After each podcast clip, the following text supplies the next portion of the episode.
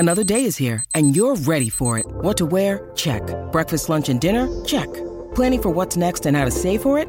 That's where Bank of America can help. For your financial to-dos, Bank of America has experts ready to help get you closer to your goals. Get started at one of our local financial centers or 24/7 in our mobile banking app. Find a location near you at bankofamerica.com/talktous. What would you like the power to do? Mobile banking requires downloading the app and is only available for select devices. Message and data rates may apply. Bank of America N.A. member FDIC. When you need mealtime inspiration, it's worth shopping Kroger, where you'll find over 30,000 mouthwatering choices that excite your inner foodie. And no matter what tasty choice you make, you'll enjoy our everyday low prices, plus extra ways to save, like digital coupons worth over $600 each week. You can also save up to $1 off per gallon at the pump with fuel points. More savings and more inspiring flavors make shopping Kroger worth it every time. Kroger, fresh for everyone. Fuel restrictions apply. A Dad's Net original podcast. Hiya, it's JK and Al here. So we've had some amazing guests on the podcast. So we thought you may have missed some of those guests. So how about we cut it all up and we take that little trip down memory lane. We cut out the best bits. Yeah, exactly. So, just a couple of minutes out of the 20 for 30 minute interview. Anyway, here we go. Let's welcome Russell on the Don't Tell Your Mum podcast. Hi, Russell. Hello, and there's several things there we wouldn't tell our mum, which is geeky technical fact about how we're capturing this sound, because it would send my mum into a coma, let alone sleep. How do you not know that it would send my mum wild with craziness and sexiness and think that we were... Well, not me, obviously, because that'd be weird, but would think you were an extremely sexy individual. Well, it depends. I'm going on my survey. It depends how old your mum is, for a start. My mum's 60-odd, so most mums over 60 normally. I can just about stay the right side of speaking violently if I try to teach my mum how to use any technology. By then, I normally have to beat up a cushion afterwards. The closer she gets to the webcam, the clearer it is. So I have a lot of conversations with just an eye down a camera hole. Is it wrong that I don't know my mum's age? I actually genuinely don't know my mum's age. That is weird. You must have a ballpark.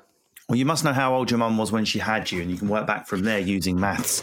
Well, that's a little bit controversial. I think she had me. Was it 18? I think it was 17, 18, maybe about that. Yeah, like me. There you go. So just add 18 onto your age, and there you go. We'll come back to that sub later. Leave that with me. I'll come back to it. Yeah. Anyway, I'm JK. That's Al over there, by the way, Russell. Hey, Al. Hello, mate. You're right. I thought what you said AI when I first logged in. I was like, oh, exciting! The revolution has begun. And then I disappointed you with just my standard name. Yeah, but that would be good if that was the voice of Siri instead. Yours, Al. Hello, I'm your new Siri. If you do require anything, give me a bit of notice. Oh, so how are you coping in lockdown? It's a very weird situation to be in. The one thing is we're all in it together, not just as a country, as a world. How are you getting on with it? Well, this we're all in it together thing. I mean, we're all suffering with the inconvenience on some level of this COVID-19, but to say we're all in it together, it is a different world, particularly if you've got kids, if you've got a garden, to whether you live in a 2-bedroom flat. I'm not in anything true with the poor bastards in like a 1-bedroom flat with 3 kids. We are not in that with them together, thank God, because I cannot imagine, well, I can imagine what it's like because how I live most of my life, but live with kids in a flat, can you imagine? No outside. How are you supposed to social distance as you go down a tower block lift, for Christ's sake?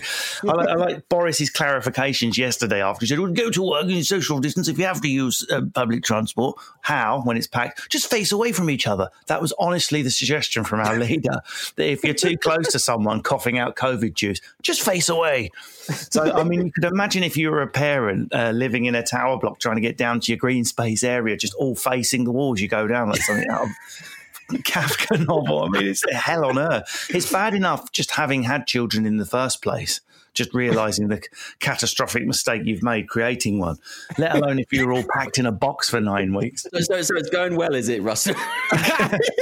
Well, like I say, I'm lucky. I might have started life as a grade A chav. In fact, I started about as low down the food chain as you can get. Me and my mum started in a mother and baby shelter while my dad tried to get on the council flat list, and now I'm living in like a fucking 5-bedroom detached house with a garden.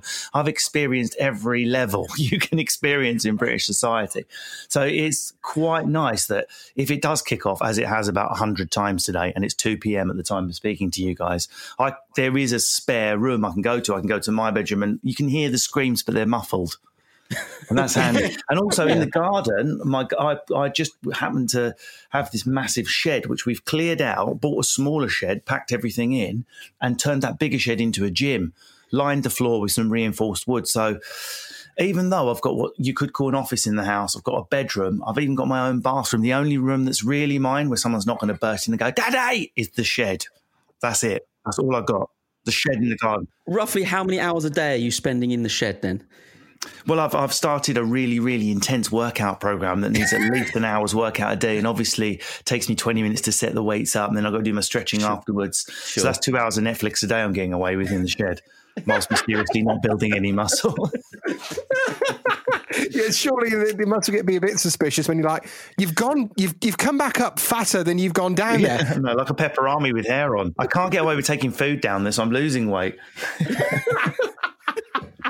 I've done a few. It's terrible, but I've done a few garden weeds as well, because the problem is, if you can't, I don't know how old everyone's children is, but I've got a 4-year-old, and once it sees you, it's like a chicken printing on the egg. It remembers the game you didn't finish earlier. So the spell of she accepts Daddy's in the gym, because I've scared, like, if I don't do my exercise, I'll die. And so but if I was to break the gym and pop back in for a loo break, that could result in a daddy, and then the spell's broken. So I'll be at level with you. The garden has been watered a few times. Can we all have, because I'm glad that you've said that, because I would like to also admit, this is what is this, Wild Wee Anonymous? Where I actually have, so I'm in my shed where I do all of this sort of stuff. My other shed next to it, which is like a very tiny shed, has got the beer stash in, so it's got a fridge freezer in there. And you know, when you sort of go to that shed, come back in, have a few beers, and then you think, okay, it's only, I mean, it is probably 7-8 steps to my kitchen, which has got a toilet. But I literally just go around the corner. There's a bush here which is overgrown, and I go behind that so the neighbours can't see me and my wife can't see me. And that's where I'll pee if I need to. Well, that's just based on what? Just pure can't be asked to go to the toilet, or just the Neanderthal pleasure of weeing into a bush? Bit of both. I'm 45 now, so there is an element of both of those. But I mean, mine is just pure cowardice. It's worse. It's got like an Airbnb down in London that if I'm based, remember travelling and stuff like that. But if I'm doing like a TV project that's lasting 7 or 10 days, we'll all go down to London together. But the bedroom in the Airbnb thing, I have to come out the bedroom to use the downstairs bathroom, which means as soon as I do that, my daughter knows I'm awake. And there's a period between sort of when I like to get up, 10 a.m. and 8 a.m. where she's up. Now, what do you do if you need a wee between 8 and 10? And because once it knows I'm awake, it's game over. So I will admit I am pissing in bottles in my bedroom in London rather than let that thing know I'm awake. I'll admit it. And I know I'm not the only one, because it's like one creak on the landing. It's like something out of a zombie horror movie, like Walking Dead. One click and the zombie heads are like, attack. You've resorted to what my gran used to do when I used to stay over at my grandparents'. She just had a bucket under the bed and just used to squat and piss in that. I mean, it's listen, once it starts, you can't. I feel awful breaking a game because she's only 4 and she's not past the meltdown tantrum stage yet.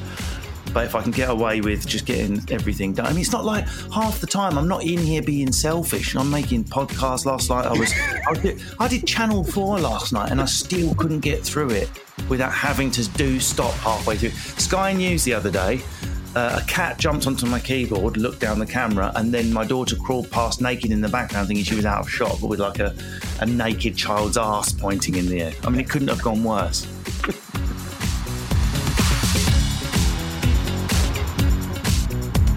A Dad's Net original podcast.